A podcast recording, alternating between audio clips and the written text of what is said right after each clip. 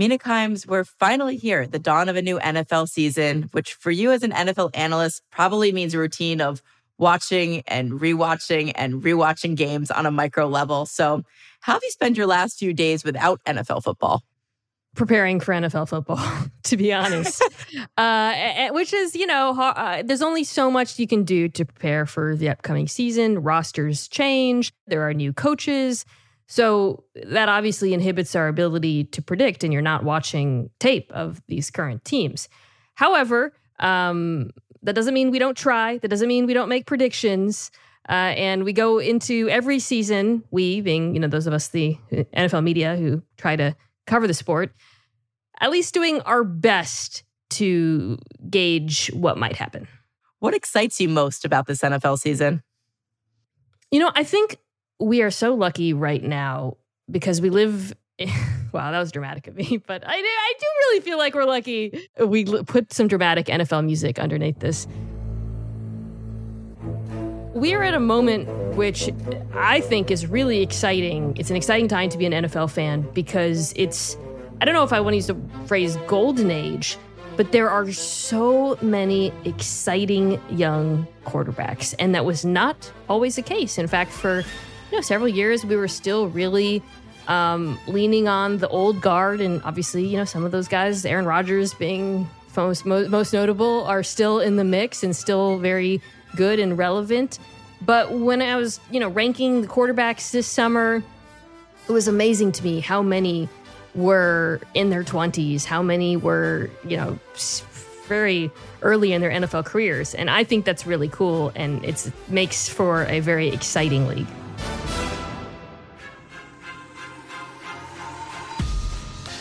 The NFL season starts its engine tomorrow, revving up to a full roar over the weekend. And another week one means we get some answers on all of the questions we've been asking ever since the Super Bowl ended. Are the Lions for real? Whose title window is still open? What are these young quarterbacks made of?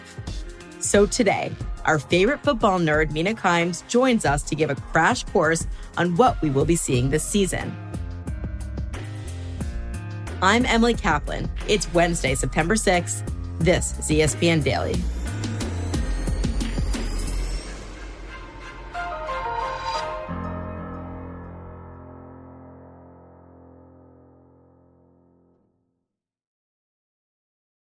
Delicious meat, nutritious. In the snack that packs a real protein punch, wonderful pistachios, one of the highest protein nuts out there.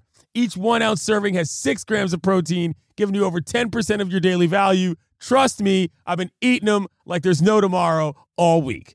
Wonderful pistachios also come in a variety of flavors and sizes, perfect for enjoying with your family and friends or taking them with you on the go. And you, like me, are on the go a lot taking the kids to school, hopping from meeting to meeting, shopping for groceries, whatever it may be. Well, the good news is not only are wonderful pistachios a complete protein providing all nine essential amino acids, they're also great for all your adventures. So whether you're a pistachio purist who loves cracking open every nut, or you prefer the convenience of no shells pistachios, Wonderful Pistachios has got you covered. Grab Wonderful Pistachios and elevate your snack game today. Visit wonderfulpistachios.com to learn more. Mina, the first game of the NFL regular season, the reigning Super Bowl champion Kansas City Chiefs are taking on the Detroit Lions. So it does feel natural to start here. You know, Mina, every year I feel like there's a super buzzy team, a trendy team. Fans want to jump on the bandwagon and say, this is their year to make the huge jump. Overwhelmingly in 2023, I feel like that's the Lions. So I need to know if you're on the wagon too.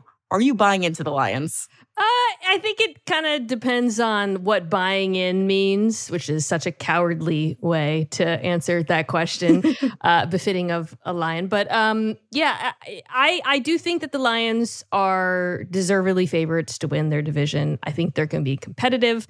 There's a lot about them that I like. I am not quite sure I have them, you know, as Super Bowl contenders per se, uh, but your point about there being a lot of buzz around this team is absolutely correct. And it really started last season, Emily. I mean, coming off of a year where they did hard knocks and everybody fell in love with the roster and their head coach, Dan Campbell. Uh, it, it, there was so much excitement around Detroit, and then they started off the season losing a ton of games. But around the halfway point, they really turned things around, ripped off a bunch of wins. And I think there is some expectation that they, they can carry that momentum into this year. And I think that expectation is deserved for a couple of reasons. One is offensively, they were able to retain their offensive coordinator, Ben Johnson, who many people, myself ex- included, thought was going to leave and become a head coach somewhere else. I think he's one of the more talented young play callers in the league. And this offense, which has one of the better offensive lines in football, ha- has gotten pretty good play out of Jared Goff, who, you know, was basically seen as a toss in in the Matthew Stafford trade. So that I think gives them a floor. And then defensively, that's why they lost most of their games last year. Both the run defense and the pass defense were pretty atrocious. But the pass rush improved down the stretch, and they made a number of additions in the secondary that I think will pay off. I don't think they're going to be one of the best defenses in the NFL, but if they can just be average coupled with that offense, they're going to be a very competitive team. All right, Mina, I'm not letting you off the cowardly train yet. Are they going to roar into the playoffs? I, I do have them winning the division, but I, I'll say it's a pretty winnable division. I think that helps as well in a very winnable conference, um, which is another thing you'll notice as we talk about these teams and these projections. That the AFC is very stacked this year, so it's a lot easier to advance to the playoffs and probably ultimately come out of the NFC. Well, Mina, on top of that stack is the team they play in the opener, the Chiefs. And we found out on Tuesday that Travis Kelce is now questionable to play Thursday with a hyperextended knee. But assuming that injury doesn't linger long term, the discussion now around Kelce and Patrick Mahomes and Andy Reid, who now have two Super Bowls, is that they're entering dynasty territory. Even still, Mina, they entered the opener with a big question mark because defensive tackle Chris Jones is still not back as he looks for a new contract. So, how big of an impact will that be?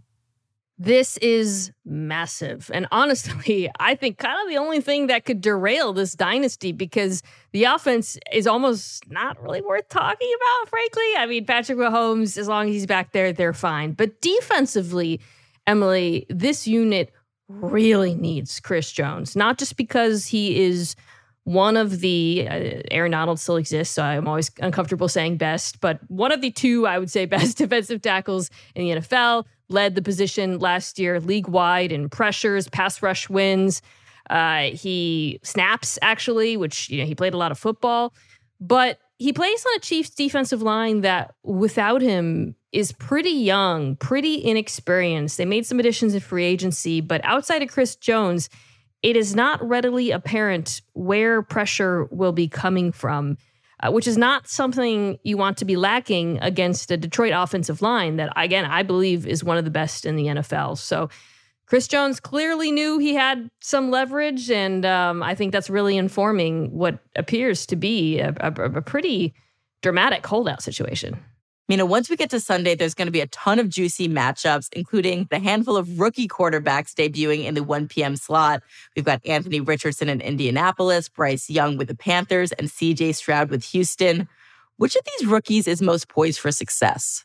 Ooh, that's a good question because I think it's a tricky one. And a lot of it is out of the control of the quarterbacks. You know, one of my takeaways from watching all three of them in the preseason, Emily, was that they, they flash some of the traits we liked about them so much in college Bryce Young's anticipation, CJ Stroud's accuracy, throws with beautiful touch, uh, Anthony Richardson, the human highlight reel, credible on his feet. But none of their situations are great, uh, ranging from offensive line issues, Carolina, to a lack of receiving talent. I don't think any of these guys have top 10 groups of skill players around them. And I have to say, I think that's going to really inform their success this season is their actual individual situations and whether or not they can overcome them. So it's hard for me to actually project any of them like lighting the league on fire this year because of that. But I want to stress it's out of their control. Well, let's now go on to a veteran quarterback in Tua Tagovailoa.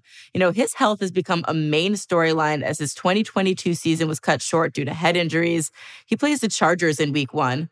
Besides just staying on the field, what are you looking to see from Tua this year to show that Miami can take the next step? I am so excited about this matchup because Emily, if you remember, the when the Chargers and the Dolphins met at the end of last season, this was like a really hyped up mm-hmm. game uh, because these are two quarterbacks taken in the same class, quarterbacks who had been compared a lot. And Justin Herbert outplayed Tua. And Tua, I, I think, in the Miami offense, which had been a buzzsaw for much of the season, ran into a very well coached Chargers defense. So, what I want to see is not just, okay, you know, how does Tua look? I want to see What's Mike McDaniel's response? What does this offense look like? Does the Chargers defense evolve? There's like a coaching aspect to this one that I personally find really fascinating. Well, he's playing Justin Herbert, who just got a mega contract in this offseason. But their coach on the Chargers, Brandon Staley, also carries the burden of previous Chargers teamings doing what we like to call chargering. So I'm curious, how would you describe the challenges for each of these men, both Justin Herbert and Brandon Staley, entering 2023? Yeah, I, I would say Brandon Staley, who, you know, I just praised his defensive game plan against Miami, is definitely a guy who you're seeing on a lot of lists when people talk about coaches on the hot seat, just because of uh, the fact that uh, the Chargers, you know, did have that implosion in the playoffs. Naturally, there's going to be a lot of tension and pressure paid upon him. And, um, you know, he's got one of the better young quarterbacks in the league by a lot of people's estimation, myself included.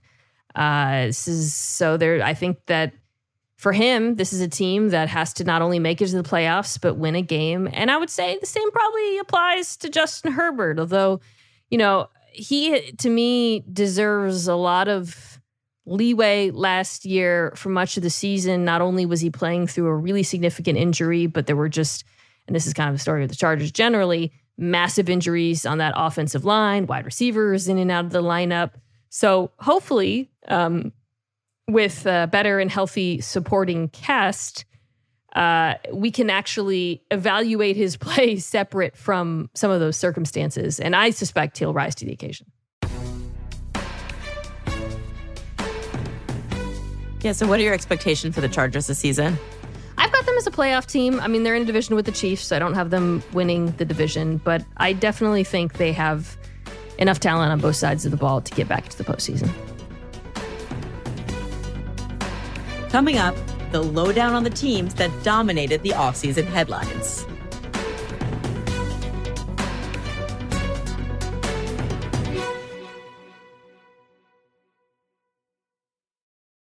Vivid Seats wants to get you to the games you love this spring. Experience every pitch, assist, and game winning shot live and in person. And the best part? Each transaction is a step toward a free 11th ticket with Vivid Seats rewards. Score unbeatable perks like free tickets, surprise seat upgrades, and annual birthday deals. As the official ticketing partner of ESPN, Vivid Seats is offering you $20 off your first $200 ticket purchase with code DAILY.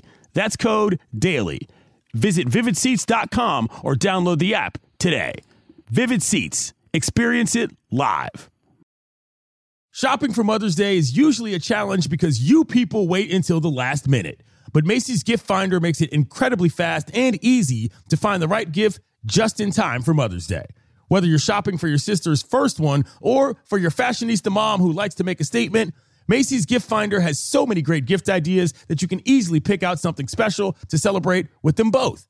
You can shop by price anywhere from 25 bucks and under to say 100 bucks and below. You can also sort by category like fragrance, handbags, and more, or gift lists like for the mom who has everything, or even pre-wrapped gifts for grandma.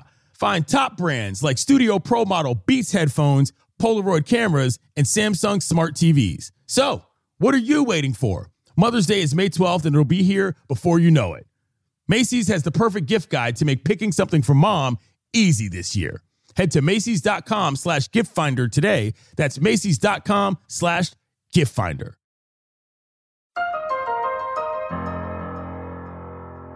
Mina, this is an ESPN podcast, a podcast, by the way, that you are the godmother of. Uh, but given that it's an ESPN property, it's time for the obligatory question about the Cowboys. There's so much to talk about with this team, including the recent acquisition of Trey Lance. I'm sure there's going to be a ton of hyperbole with this team, too, including another year of Super Bowl expectations. So, what do you see as the Cowboys' biggest challenge in 2023? Ooh, that's a great way to put it. And doesn't really rise to the level of many of the hot take questions we get for the Cowboys, right? Like, is Trey Lance replacing Dak Prescott? Is his job at risk? It's not, by the way. Uh, but I think it's the right question to ask about this team because when you look at the roster, Emily, they're stacked. There's a reason why they're included in most betting odds amongst the Super Bowl favorites because they have so much talent on both sides of the football. Uh, pass rush is so deep, so talented. I think Micah Parsons can make a case for being number one edge rusher in football this year, but Marcus Lawrence opposite, him is incredible as well. Secondary, they trade for Stephon Gilmore, which is a trade I love, but they're very deep at both cornerback and safety. They're really well coached by Dan Quinn, very talented. And then offensively, I, another trade I liked was the addition of Brandin Cooks because who's a wide receiver because I felt like uh, they really lacked separation at times uh, in that group, which contributed to some of Dak Prescott's interception issues. So my question then is not about talent, but about coaching. One of the more surprising moves, I would say, the offseason was they parted ways with their former offensive coordinator, Kellen Moore, who is – now coaching the aforementioned Justin Herbert. Uh, and Mike McCarthy, who's the head coach, and granted has done a, a, pretty solid job over the last few years, is taking the reins of this offense. So we don't know what that's going to look like. It was something that he did not have a ton of success with near the end of his career with Aaron Rodgers, I think you can fairly say, although he had a lot of success early on.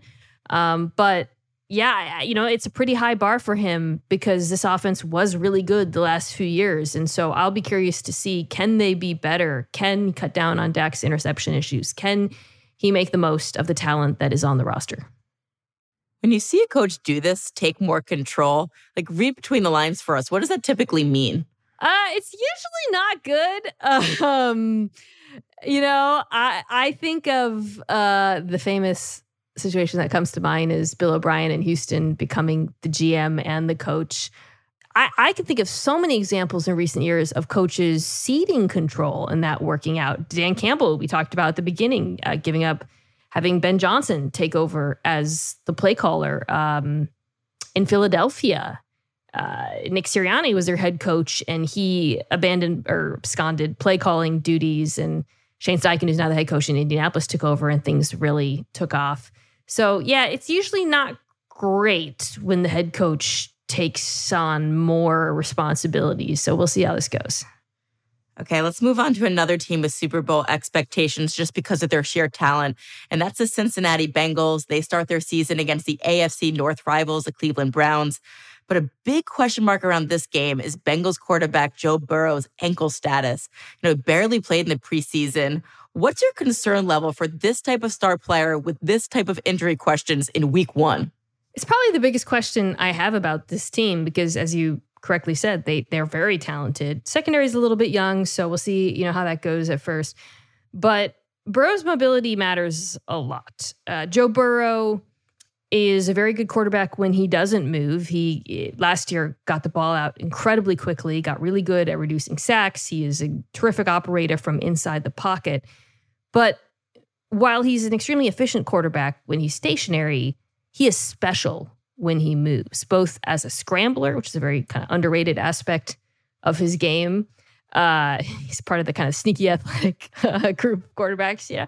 But um, also when he throws on the run, he actually last year throwing on the run had the best QBR and completion percentage over expectation, which is next gen stats metric that accounts for difficulty of throws in the entire NFL. So my worry, if his mobility is limited, is about his ability to evade pressure and make those special plays. Um, you know, so well, I think that's something to monitor at the beginning of the season. I'm sure he'll get better as it goes on. Uh, but he's also playing behind sort of a remixed offensive line. So you just want to make sure that he's able to avoid getting sacked too much. Mina, a team that I feel dominated the headlines for the last few weeks was the San Francisco 49ers. You mentioned Trey Lance is now on the Cowboys. It firmly means that the 49ers are Brock Purdy's team. Or is it? Because Mina, you know, the team is so talented around him and so well coached. This is his first year as a starter. I hate to be so cynical, but like how low is the bar for competence for Brock Purdy just to usher this team to the heights that they expect to go to? Or is it fair to expect more for him? Well, it's it's interesting, Emily, because in some ways the bar is very high for Brock Purdy. I would argue trading Lance put a tremendous amount of pressure on him. Right, the organization is saying you're our guy. We're trading away this uh, player who we moved heaven and earth to get in the draft. We're counting on you to not only deliver but stay healthy. That's a lot of pressure. But on the flip side, you know, from an X's and O's standpoint, playing quarterback in this offense not a lot of pressure. Uh, it is a very quarterback friendly offense. And uh, I would argue that the biggest turning point last year for this offense, which had some ups and downs the first uh, half of the season or so, was not moving from Jimmy Garoppolo, who of course got hurt, to Brock Purdy, but the trade for Christian McCaffrey. I mean, the team splits before and after adding McCaffrey are dramatic, regardless of whether it was Garoppolo or Purdy playing with him they went from really struggling at times to move the ball both on the ground and through the air to being by many metrics the best offense in football because of the spacing and unpredictability that he provides. So I don't think um, life is going to be very hard for Brock Purdy. He is playing behind a very good offensive line with a group of monsters around him. But if one of those players, McCaffrey being most notable, but I would throw George Kittle in the mix too, were to get hurt, uh, well, then, yeah, life could get a lot harder very quickly. Well, Mina, their defense is fantastic, and that defense is typically headlined by Nick Bosa, who led the NFL in sacks last year. But Bosa's holding out for a new contract, and as of Tuesday afternoon, it's still uncertain whether he'll be playing in week one or not. Assuming he doesn't play, how big of a deal is that? It is a huge deal. Now, unlike Kansas City, the San Francisco defensive line is still very good absent Nick Bosa. In fact, they were good last year and they got even better signing Javon Hargrave, who's defensive tackle from Philadelphia, who got a massive contract and is one of the better interior pass rushers in the NFL. They also have Arik Armstead, who's you know really solid. Drake Jackson is a young defensive player, edge rusher. They've got talent, but Nick Bosa is the straw that stirs the drink with that four man rush. And this is not a defense that blitzes very often. So uh, having him to anchor that standard rush is huge. I would also argue it matters a lot in this game in particular because the Steelers' offense uh, looked like a total buzzsaw during the preseason. I think they're going to take a lot of people by surprise. But the one area where I'd say they're a little bit vulnerable is that offensive tackle, which of course would be the position that Nick Bosa could exploit if he's playing, but without him playing, well, let's just say Kenny Pickett's a very happy young man. Well, Mina, I said that the 49ers had most of the headlines the last few weeks, but I probably lied. The off-season's brightest lights and biggest headlines belong to the man who claims to love darkness retreats. It's, of course, Aaron Rodgers. And obviously, his arrival in New York brought hype to the New York Jets. But Mina, he's nearing 40. He's coming off a not so great year in Green Bay. What do you see as realistic expectations for the Jets this season? Ah, the Jets. I knew we'd get here eventually. Everybody is obsessed with the New York Jets right now because not only is it a big market, it's a very tortured market, but I think this is a team that has very high variance this year, which makes them fascinating. And, and a lot of that is because of what you alluded to, which is while Rodgers um, enters a situation where, let's just say, the bar is very low based on the offensive play last year really don't know what we're going to get out of him. He is coming off of a down season. I think you can attribute some of that to injury and the youth of his wide receivers. But the ranks or names or examples of quarterbacks at his age who've played well in the NFL, it's very small if you don't include Tom Brady. Um, so he would be defying historical expectations starting there. I think that because this defense is so talented so stacked, and they can do the thing that all great defenses do in the NFL right now, which is get pressure without blitzing, stop the run with light boxes, both things they did super well last year. Uh, I think they're going to naturally be very competitive in most games. But this is the AFC East. It's a very challenging division, I would say, alongside the AFC North, probably the best in the NFL. Um, and the start of the Jets season is very challenging. So this feels like a situation where they could come out the gate and lose a few games and everybody panics, but they're still a really good football team and get things figured out down the stretch. Well, you said the beginning of their season is challenging. Maybe no bigger challenge than opening up on Monday Night Football against the Bills. Buffalo has been a contender some of the past few seasons, but has come up short. How do you view their Super Bowl window? I think their Super Bowl window is still open. I think they're still a very talented team. The roster is aging a little bit, particularly on defense, and, and not having Von Miller at the start of the season is concerning. But Josh Allen to me keeps their window open for as long as he's playing, as long as he's playing at the level that he is. His ability to create outside of structure, under pressure, while also being very accurate. This is where he kind of grew as a quarterback, um, both in rhythm, in inside the pocket. makes this offense just so difficult to stop. I like some of the additions that they've made, kind of smaller additions in the offensive line.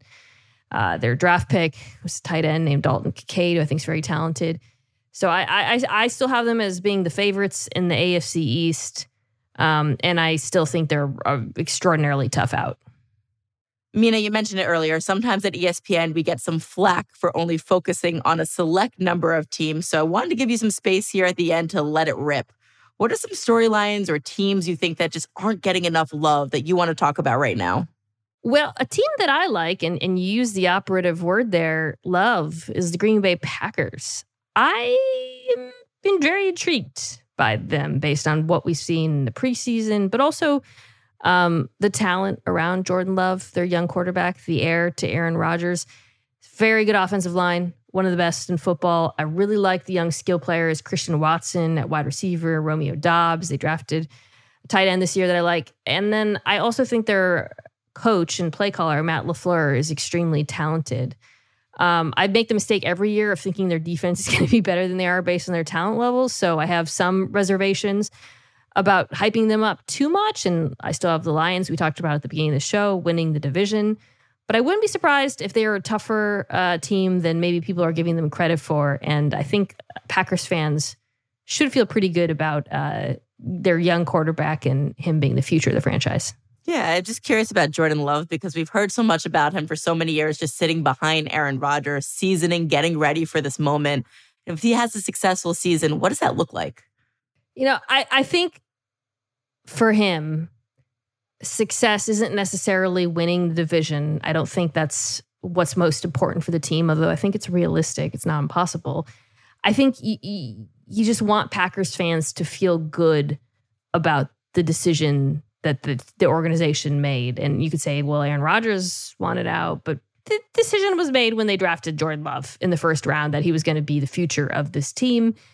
And if he can show promise, uh, poise, progress, I don't know why all those words started with P, that wasn't my intention, then I think uh, another P word, the Packers, will feel pretty good about this very well run team making yet another very good decision. All right, I guess I got to end it on a P word. Mina, where does your perfect first NFL Sunday take place? What will you be doing? uh, now I gotta come with another P word. Prone, lying prone on the sofa. I will be at home, uh, you know, taking it all in, trying to watch as much football at once as possible, uh, and then doing my best to catch up as soon as the game's in. Sounds pleasant and palatable. Mina, thank you so much for sharing your insights. Appreciate it. It was a pleasure. I'm Emily Kaplan. This has been ESPN Daily. We'll talk to you tomorrow.